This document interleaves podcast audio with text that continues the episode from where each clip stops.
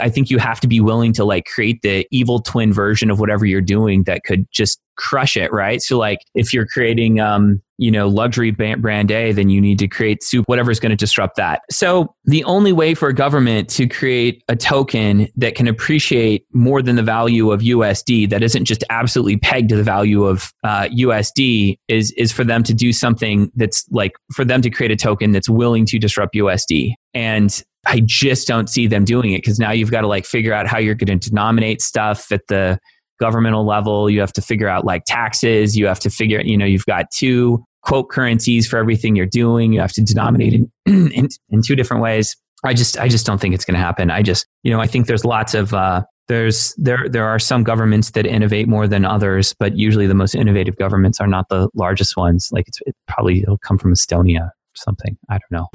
Welcome to the Syndicate, the podcast about the investors behind the overnight successes. It takes years, it takes money. On this show, we interview the top angel investors, venture capitalists, and startups to share what it really takes to succeed with startup investing. I'm your host, Matt Ward, and I'm a serial entrepreneur and angel investor. And I believe startups are the future, and angel investing is the best way to build real, true wealth. To find out more about us, please visit thesyndicate.vc. But now, let's get on with the show. What's harder, raising twins or building a venture scale business and exiting it? Oh, oh, definitely. It's building a venture scale business. Yeah, I, I, you know, I've I've heard people say things like, um, you know, relationship will be the hardest thing you ever do, or being a parent, and I, you know, I think a lot of that is just sort of sort of the fundamentals of being or trying to be a good person you know love your kids pay attention to them you know same same with relationships. Know what you're getting into be very clear about expectations. A, a lot of that stuff those things i think pale in comparison to starting a, a be careful your wife might be listening. business. yeah i'm not saying i'm not saying that the business is more important. I'm just saying that uh, it's harder let's just look at the odds. There's a lot more people that have kids and have twins than build successful venture businesses. Yeah. I mean, even with like the huge failure rate for marriage, it's still 50%. Like if, if startups had a 50% uh, success rate or even just small businesses, we'd be in a very different place as an economy. We would be in a very different place. And I think we'll talk a bit about the economy in a bit, but blockchain, how'd you get into it? What's the story? When did you go down the rabbit hole, so to speak? Yeah, so it was uh, in in 2013 there was a guy who now like runs security for Facebook or some part of it and uh, cloud infrastructure there. I don't know. He's done a few different things and he was really into it and he explained it to me and it just made sense. Uh, you know, I, I, really enjoy economics. I tell I tell people I really enjoy computers and money and this like brought them together. But uh, let's just say economics and uh, and computers and, and it brought them together. I immediately got it. Everything like all the high growth opportunities that have been created for investors have have come through really the the digitiz- the digitization of of uh, previously analog assets. So one example that's used quite frequently is the fact that Instagram, when it sold to Facebook, was worth more than Kodak was at the time, like by by a huge market by a huge margin.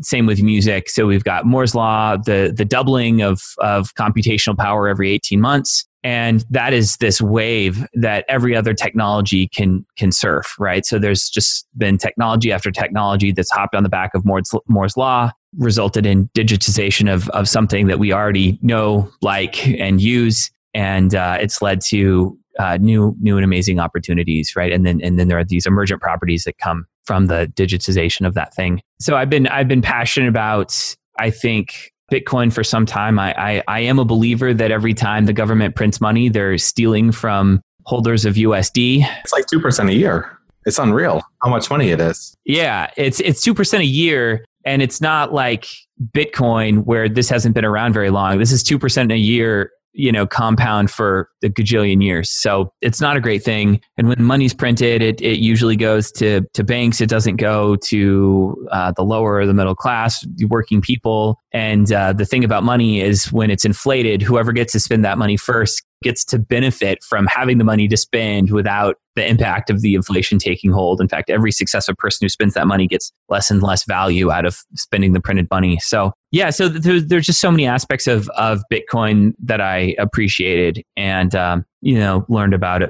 Ethereum and uh, a whole bunch of ton of other projects after that, and um, became really passionate about the way the world was changing and this opportunity to opt out of so many things. Yeah, I've, I've heard um, Andreas and, and Andreas, I, I won't try and pronounce his last name, talk about the separation of like instead of the separation of church and state, the, the separation of of money and state, and that's something I'm I'm a big believer in. So yeah, it's been it's been a fun journey, and uh, I, I I really do think that decentralized government go- governance and this new form of money is allowing folks to opt out of the traditional systems and um, so I think the future is bright. I think it's super interesting as well. If you guys are interested in this, by the way, go to fringe.fm slash YouTube. I just did a live stream today on blockchain and cryptocurrency. But looking at looking into those, would you consider yourself a libertarian? Oh, I mean, there's that is such a loaded term.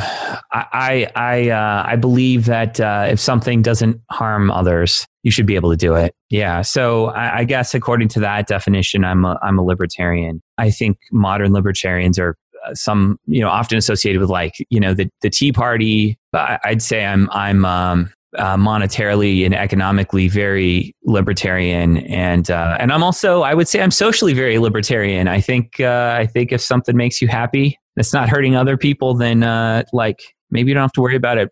Like ruining the sanctity of marriage or whatever other thing you think is being ruined. Uh, is this going to be like the Joe Rogan podcast? Are you going to be Elon and light up? Are, are we going? Are we going to go there?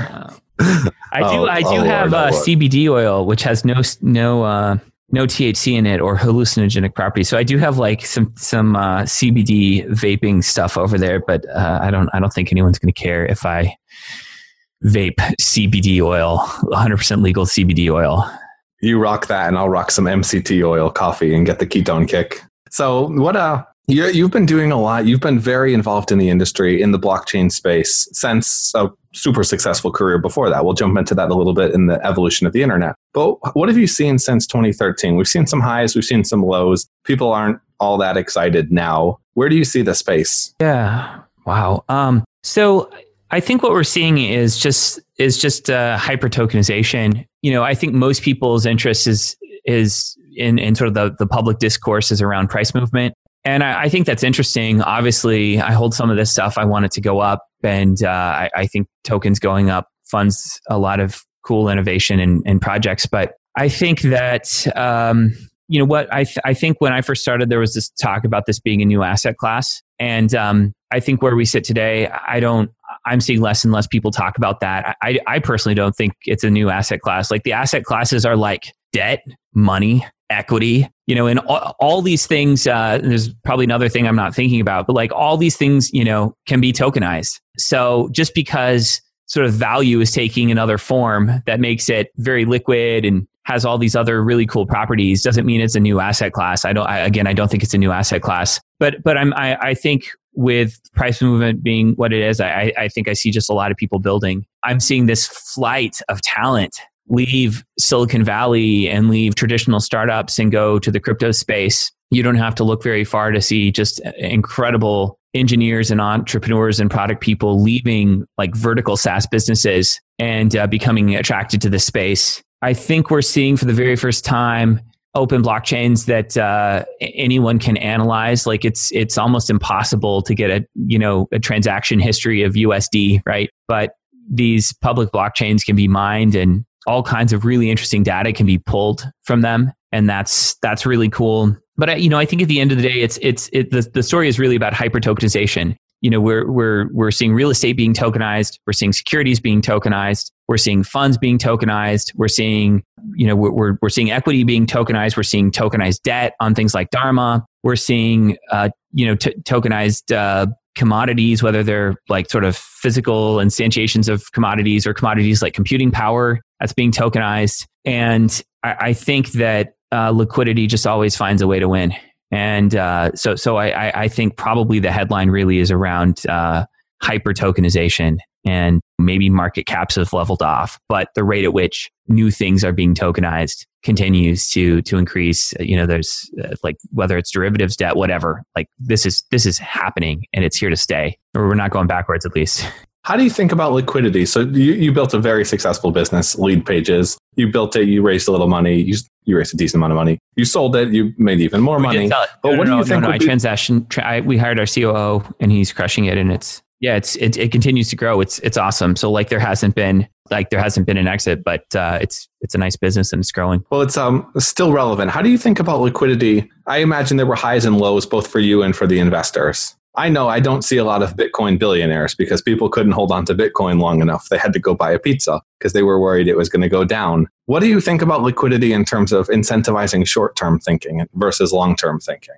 Oh, I mean, I, I, think I think liquidity is one of those things where there shouldn't be caps on on liquidity in place merely because of like the structures are in place or the the technological limitations that are in place or regulatory limitations that are in place. So, you know, what's cool is that a tokenized asset can it can be liquid, but smart contracts and rules can be in place to make it uh, not not so liquid. So uh, it's it's it's about you know is is something voluntarily or involuntarily illiquid, and uh, you know I prefer things that are voluntarily illiquid and that become can become liquid whenever someone wants them to be. So, wow, I have, I have a lot of thoughts on on liquidity.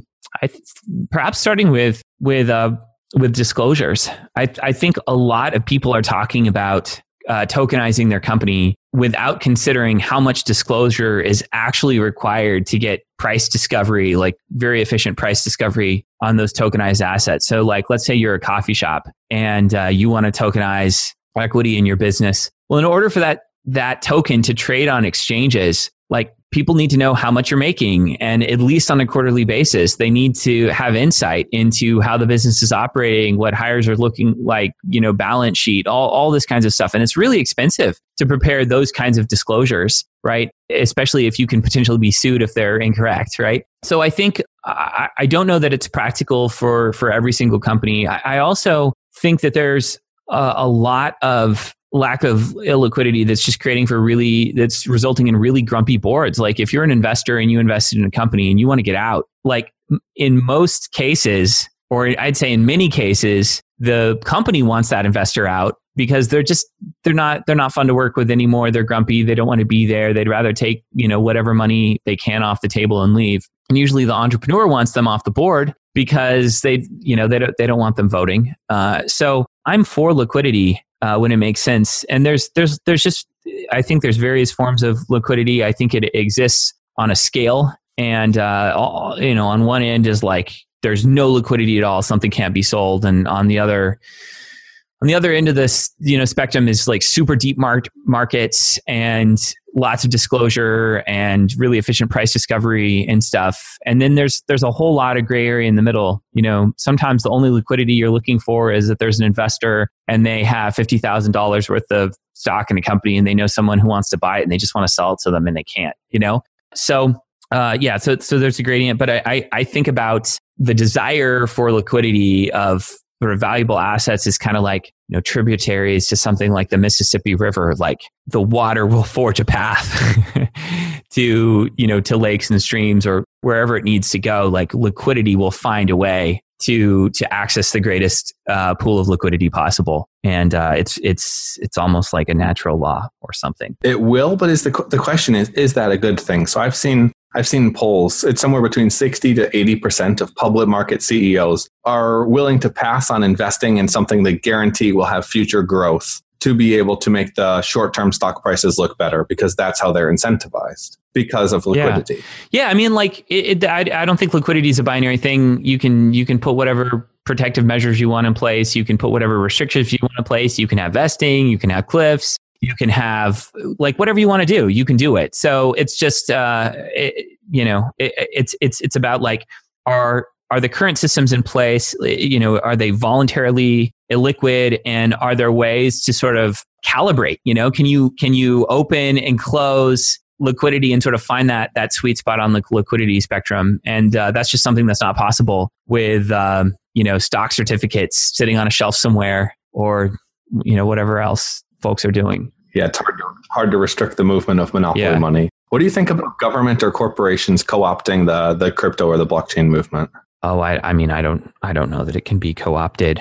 You know, probably. I, I think, I think uh, markets want to be open, and I think that the control is so decentralized that uh, uh, over time it's just going to be harder and harder for state actors to to exert control in the space, especially if you've got all these like cantankerous, uh, curmudgeony, you know, anarchists and uh, crypto anarchists and libertarians who like bristle at anything you say to them on Twitter. Like these, these are not a group, you know, and uh, many of them are heavily armed. So this is like, this is not a group of people that I think is uh, prone to be influenced by government. And, and there's so many different stakeholders and, and, uh, I think that the, the governance is so multifaceted and, and, uh, and, and complex. I, I just, uh, I don't, I don't think it's going to be, I, I, don't know what you mean by co-op, but, uh, are, are you talking about like sort of the state issuance of fiat currencies? Yeah, so a state issuance of digital crypto-esque oh. currencies whereby whereby the kind of the cream of the crop, what everyone's shooting for, the global money supply is no longer oh, up, for, yeah. up for demand. Oh, I mean, I'm like, you can't stop a government from printing money. So, I mean, I think what most governments will do with blockchain is going to be roughly similar to just how digital cash works right now. You know, you can log into your website, to your bank's website, and you can see a number on a screen, and you can use Venmo, and you can send it around. You know, this this stuff being digital isn't what's you know what what differentiates it. It's explicitly stated uh, monetary policies. It's confidentiality or pseudonymity. It's the fact that it's it's hard money, right? So it's it's it's not that it's. What if Switzerland launched one? They would be the perfect people, the neutral country. Switzerland prints money left and right. You know, every time. But that's only because everyone trusts. So I, have lived in. So everyone trusts Switzerland so much. The reason why they're printing so much money is the Swiss currency is overly inflated based off of where it should be. So they can print money, swap it to euros, wait for it to go back down, and make a forty percent return immediately. Right. Right. So, so like what I'm saying is that economic policies that are sort of hard coded in at the protocol level that can't be changed by anyone on a whim, like that is not going to fly. And, you know, the, the second it doesn't fly, like what's the difference between Tether or Gemini's US dollar token or some of these stable coins and some government's fiat currency? Like there's none except sort of governmental fiat currency will probably track you and uh, there'll be no confidentiality and you'll be required to like dial home to spend it and uh, you'll have to authenticate certain addresses and uh, and and you'll have to be on whitelists in order to spend your money and they can seize it at any time and like all like all the stuff they need to do to be compliant with laws. So like they just they they can't it's i don't think it's going to work. Yeah i'm not disagreeing but i'm saying that people pretty much just throw away their privacy for another cat picture is kind of what I've seen, and it's it's disappointing. Yeah. Not the of not not uh, obviously not the crypto movement. People are very very right. secure with what they're doing, but in terms of general population, it's uh troublesome to say the yeah, least. I, I, yeah, yeah. I'm just saying. I, I don't think what I think you know, regardless of the underlying technology, I just can't see a government like. In order for someone to switch from thing A that they've traditionally used, like whatever incumbent product they've they've been using, to something new, I think it has to be at least 10x better. And I just don't understand what would be 10x better about USD coin versus what's happening in the bank right now because I don't think the I don't think the US government like as a product organization could create a cryptocurrency that's notably better than what's happening right now. I would agree with that. I don't I don't know if they would have to though just like the history of marketing VHS one over Betamax but it, it's a it's it's a no point. We'll we'll see how it plays out. I'm curious as well. I very much hope that it goes the non-governmental route. I'm very much there with you. I'm just not sure. No, like what's the difference? So they, they they create USD coin. What's the difference between that and what's in in your bank? Like they can still inflate it. They can still nothing's uh, diff- nothing's different. But right now everyone's fine with fiat, yeah. except for people that understand what it actually is, which is all percentage. Right. Okay. Yeah, and it, like I think you have to be a per forward, a pretty forward thinking company to or or product organization to create products that like disrupt what you're already doing. So like it was pretty uh, it was pretty cool that uh, Apple created the iPhone to disrupt the i the iPod, and uh, you know they they created the iPad, which you know disrupted other parts of their business. Like largely, I think mobile has disrupted you know much of their desktop business. You know for for Apple, but you I think you have to be willing to like create the evil twin version of whatever you're doing that could just crush it, right? So like if you're creating um, you know, luxury brand A, then you need to create super like whatever's going to disrupt that. So the only way for a government to create a token that can appreciate more than the value of USD, that isn't just absolutely pegged to the value of uh, USD, is is for them to do something that's like for them to create a token that's willing to disrupt USD. And I I just don't see them doing it because now you've got to like figure out how you're going to denominate stuff at the governmental level. You have to figure out like taxes. You have to figure, you know, you've got two uh, quote currencies for everything you're doing. You have to denominate in in, in two different ways. I just I just don't think it's going to happen. I just you know I think there's lots of uh, there are some governments that innovate more than others, but usually the most innovative governments are not the largest ones. Like it's it probably it'll come from Estonia. Someone with less paperwork. I just wanted to take a quick time out to tell you that the Syndicate podcast comes to you from yours truly, Matt Ward, has no ads, and is designed to help angel investors and tech startups succeed. We don't monetize, I do this 100% out of the goodness of my heart and the beautiful networking opportunities to get to chit chat with some of the smartest, best angels and VCs around the globe, and to help you guys. If you appreciate this, tell an angel or VC about us, refer us to a startup, or even leave a review. If you go to the syndicate.vc slash iTunes, I know it's clunky, it's terrible, but if you leave a review in there, it really helps us with reaching more angel investors and making the program as awesome as possible. If you want to learn a little bit more about us, get some more inside information, get access to our 20 step investor checklist, and get invites into all of our roundtables, including cryptocurrency, artificial intelligence, consumer tech with Tim O'Reilly, and more, go to thesyndicate.vc. If you go there, subscribe, get on our email list, you'll get all of our best content delivered to you completely for free, right to your email address. If you like this podcast and want more like it, the thesyndicate.vc. Now, let's get on with our podcast. How have you seen? Uh, how have you seen the uh, internet industry change? You've been involved for quite a while now. Uh, how have I seen the internet industry change? Like software, like startups, or just overall the the feel for the internet early on today, where we're headed. How have you seen the changes? Where do you see us headed? Not just for decentralization, but overall. Yeah, that's a that's a really that's a really interesting question. I think one of the most interesting developments is just the Internet of Things. Like the internet, it, it the internet was a long was around for a long time before you could like hail a cab with it. you know, there was TCP/IP and HTML and CSS and JavaScript and like all these startups. And uh, like you know, when you think about the internet coming out in the the 80s, and it takes all the way, you know, like 40 years later, you can hail a cab, right? Or like 35 years later, you can hail a cab or list your house on Airbnb. It, it took a long time for this stuff to in, insert itself into real world objects. And I think there's a parallel there, there to um, to to the blockchain space, right? Like most of what's interesting with cryptocurrencies is just that like you can trade it and there's liquidity. And when I see people being like, "Yeah, we're going to do blockchain for sub," you know, for like supply chain management, it's like, man, we can't even we don't even have a decentralized domain name service yet. Like we don't even have decentralized storage that works like we don't have all these sort of digitally native things working yet. And uh, and and and you think you're gonna do something with this new tech that interacts with like physical objects in the real world? Like we're we're really really really far away from that in uh, in my opinion. Yeah we still need to build out all the pipes. Yeah. The the road the roads the bridges we, we need the bridge builders before we have the the skyscrapers. Yeah.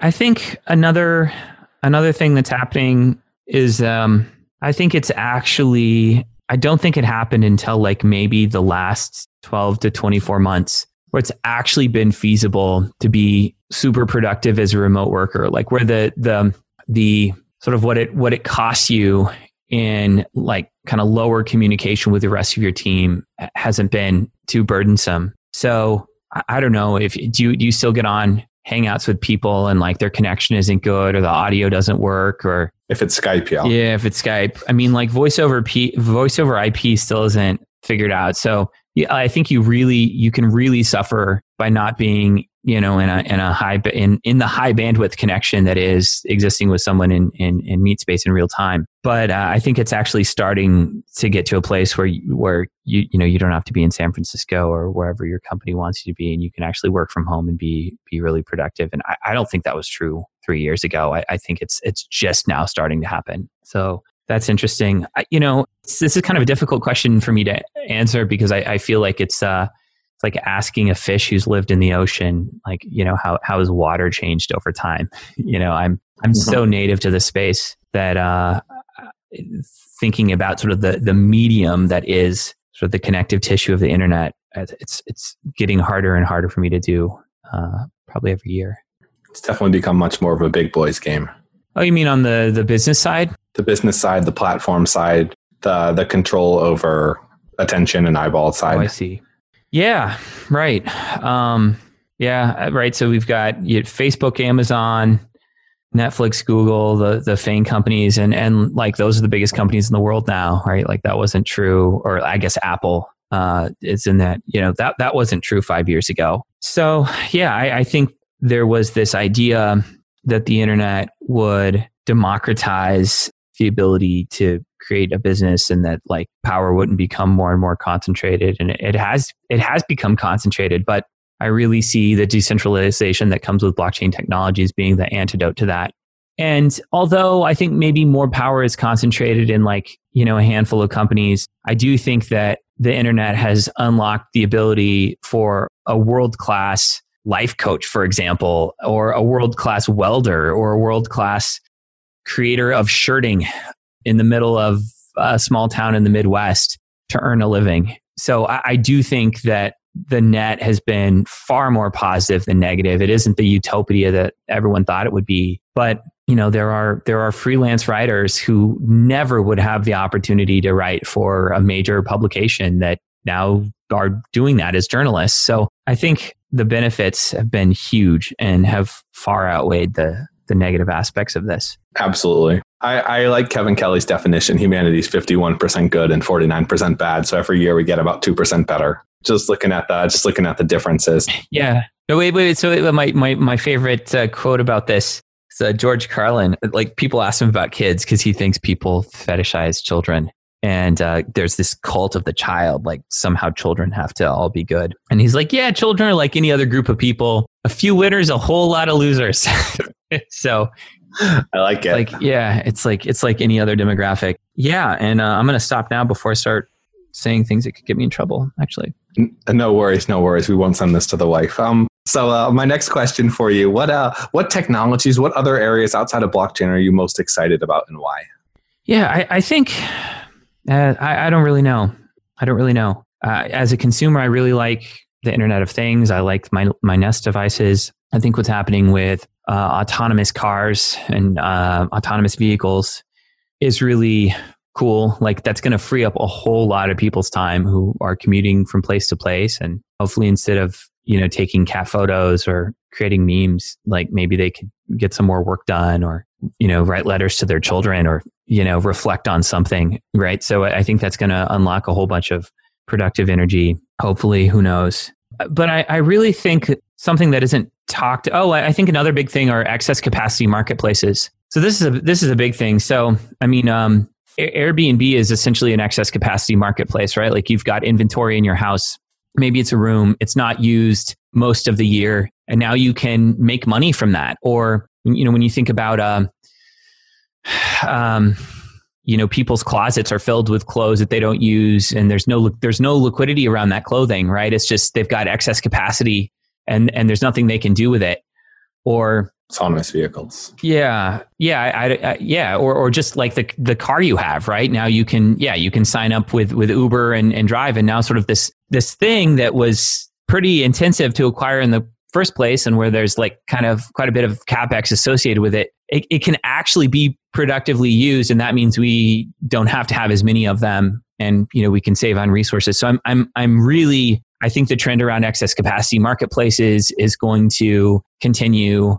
I think another big thing is just the ability to very inexpensively get access to tools like Amazon Web Services, right? Like you get access to like serious computing power. Uh, I'm sorry, you get access to serious computing power and disk storage and like machine learning capabilities for, you know, essentially free if you're not deploying them at scale. And that's like, that's unheard of. Uh, I mean, that is really pivotal in, in the history of the world. Like the, the fact that there are these computational like utility companies that offer things like computing power and database storage and machine learning like you, like you right now could stand up infrastructure that could rival you know the New York Stock Exchanges, right? Just going to like maybe Microsoft Azure and standing up a, a Cassandra instance, right? And that's absolutely amazing and empowering, and uh, I think unlocks a lot of just a lot of really great ideas. It's it it, it creates permissionless innovation. Yeah, so uh, those those are the things that come to mind. You know, bringing the bringing the cost of starting a company down. It's come down 10, 100 x since the the early internet days, which has changed the venture landscape, changed the investing landscape. I know you do you do a fair bit of investing in funds, in crypto, in other things. I imagine as well. What are you focused on from a from an ROI type perspective? What do you look into? What are you most interested in as an investor? Yeah, yeah, that's a great question. So you know, I'm I'm I'm generally interested in diversifying. I'm a big believer in that. I think the the biggest opportunity for growth, far and away, is is just like the M2 money supply of the world, which is at uh, what is it? Is it around? No, it's more than that. Uh, that might be the M1 money supply. It's in the teens.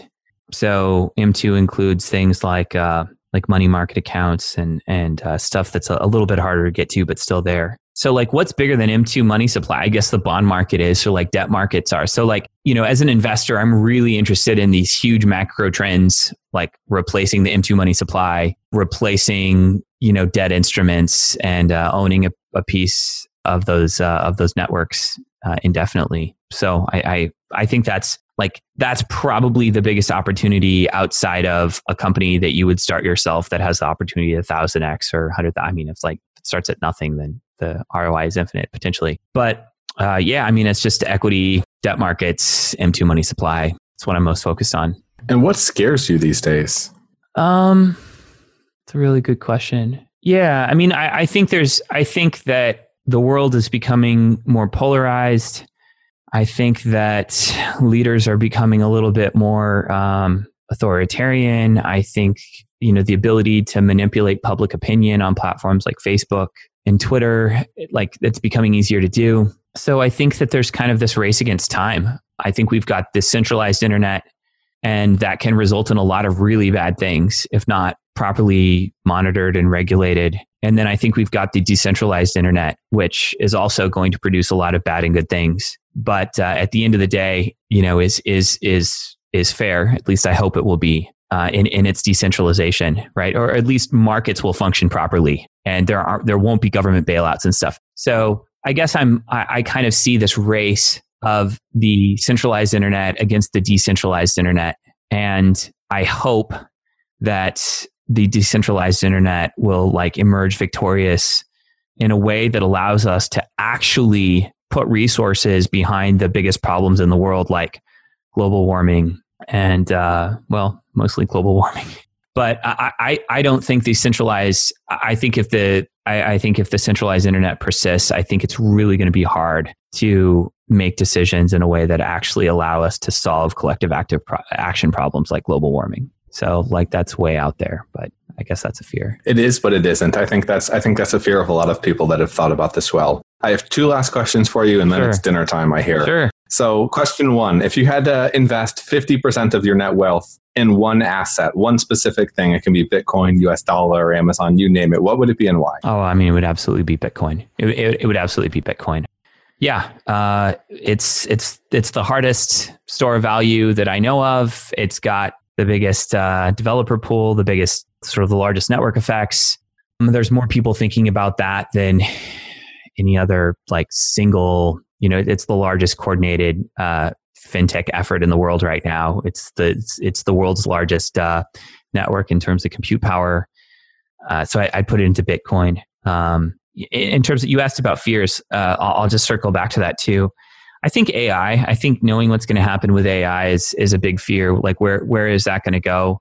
Uh, I, I, already am starting to feel kind of abs- obsolete as a as a human. Like it's it's kind of a far out statement to say, but I, like when I interact with certain types of AI, it's very clear to me that you know I have short term memory and it decays really fast and it's pretty faulty, and uh, like my ability to think straight and think productively like ebbs and flows and I need sleep. And uh, so like I think about my children and like how how are we going to integrate with AI? Because I think that's probably the the most likely scenarios that we we integrate with it. And uh, I hope I hope as we integrate with it that we still find a way to enjoy things like uh, nature and uh, breezes and uh, the feeling of the sun against our skin and uh, like these all these little moments. I I, I hope uh, I hope we aren't so like drugged up with the dopamine rushes of uh, constant notifications and unlimited yeah unlimited hits of whatever we want. Um, that like I, I hope we don't lose the ability to sort of stand back and gain perspective on what's happening and and and I hope we I hope we we do. I hope we merge with AI the right way, not the wrong way. And I don't even know what those are. I think when people become overly productive, they lose the ability to be creative and to be happy. I think there's something tied to creativity and happiness, I would argue. I think productivity and creativity are inversely related. So you can't be very creative while you're very productive. You can't be very productive while you're very creative. They're diametrically opposed. Really? I think AI is quite good at productivity. Do you think they're mutually I think they're mutually exclusive. You don't think creative Just look at, are productive?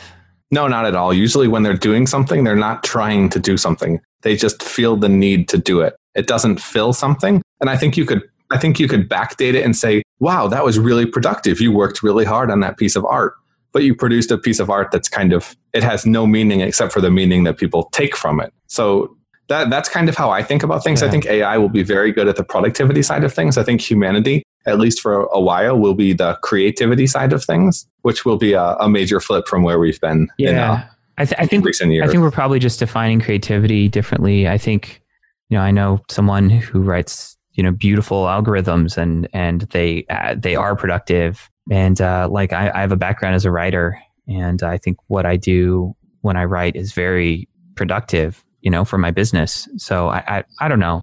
I, I, I get the dichotomy, but uh, I guess for me, productive is more rote tasks. Okay. But it, it uh, is what it is. Sure. And our last question, yeah. our last question, because apparently the twins have dinner and this is yeah. very important. You got to get back to uh, the, the, the all important, and I imagine incredibly hard. It's got to be really hard raising twins. How did you pull that off? You seem like a Zen dude. Uh, yeah, I mean, uh, like we we just have like really. So my wife is amazing, and uh, we we have really great help, and uh, and we have resources and i think that makes all the difference in the world. Like i can't imagine doing this as a single parent with um you know in a low income scenario. So uh, a lot of the stressors aren't there. We're really blessed. That's awesome. Last question. What's one thing you want to leave people with? It can be a quote a statement a call to action anything. Yeah um yeah so this is probably on the on the more like woo woo side but uh i think i think that uh, motivation is overrated. Uh, I think I think it's it's wise to instead instead of thinking about like what you ought to be doing. I think it's better to start thinking about what you can't not do. You know, like um, if if uh, you know if you if if you could do anything in the world, you know what what what can you not you know what can you can't not do i, I don't know how to I, but that's that's what i would think about is um yeah is is just sort of where you're inherently drawn um, all of the obsession. Yeah, I mean, like you're just a lot more productive when you're focused on things that you're inherently interested in. Like you don't have to think about productivity anymore. It's just sort of like what where you're naturally inclined. So that's what I'd encourage folks to think about. It you know, I, it comes from a very like kind of privileged position, and there's lots of people get up in the morning and um, like I'm not going to argue for other people's limitations, but like their set of options are pretty limited, and uh, I just say know, expand your set of options as much as you can incrementally. But um, no, I don't. I don't know that I know a lot about life. Uh, you know, I'm just kind of doing my best, and um, I'd say, uh, yeah, don't don't try and hack your motivation. You know, skip all the planners and the timers and the crazy. You know, getting things done, scheduling systems and note taking, whatnot, and morning routines and whatever ridiculous infrastructure people have in, installed to try and make themselves be productive like make that go away and, and then think about like if i had to sit in a chair all day and uh, like what would get me up right? So like at first probably what would get you up is like you have to go to the bathroom, right? So like going to the bathroom is something that you can't not do, right? But then if you go and sit back down, like what would be the next thing? All right, you might have to eat at some point. So you you can't not eat. You have to eat. But then like maybe the next thing is um, you'd have a thought and you you'd really have to write that down. Like you really you can't stop yourself from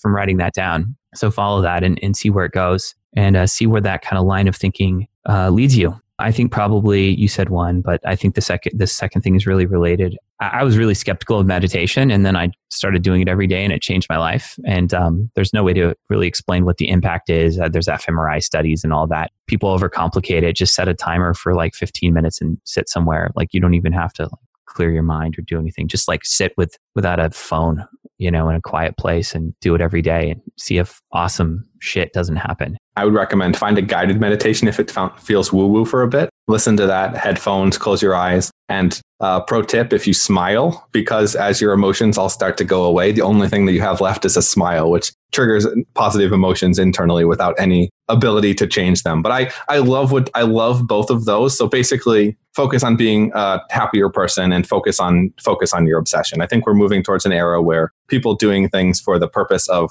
manual, boring, pointless labor that no one else wants to do is going away pretty quickly. And only people that are going to succeed will be the ones who are able and willing to try something completely freaking outlandish that they're obsessed about doing because they'll be the ones that do it and do it best. That was very well said. Yeah, well, I, I also think there's like folks who obsess about really rote things and they really enjoy it like uh, making sushi or growing trees or you know what whatever whatever that thing is i you know i'm i'm i'm an entrepreneur because uh, i can't really do anything else but uh, i think there are people that turn you know they make being a librarian into an art or driving driving a cab I think uh, I think happiness can be found in like really small places and uh, or big places. Who who am I to sort of size what those things are? You know, mm-hmm. it certainly doesn't come from items though. Yeah. Clay, thanks so much for coming on. It's been uh, it's been a ton of fun. Where's the best place for people to find you, learn more? Oh, probably Twitter. Just uh, at Clay Collins on Twitter.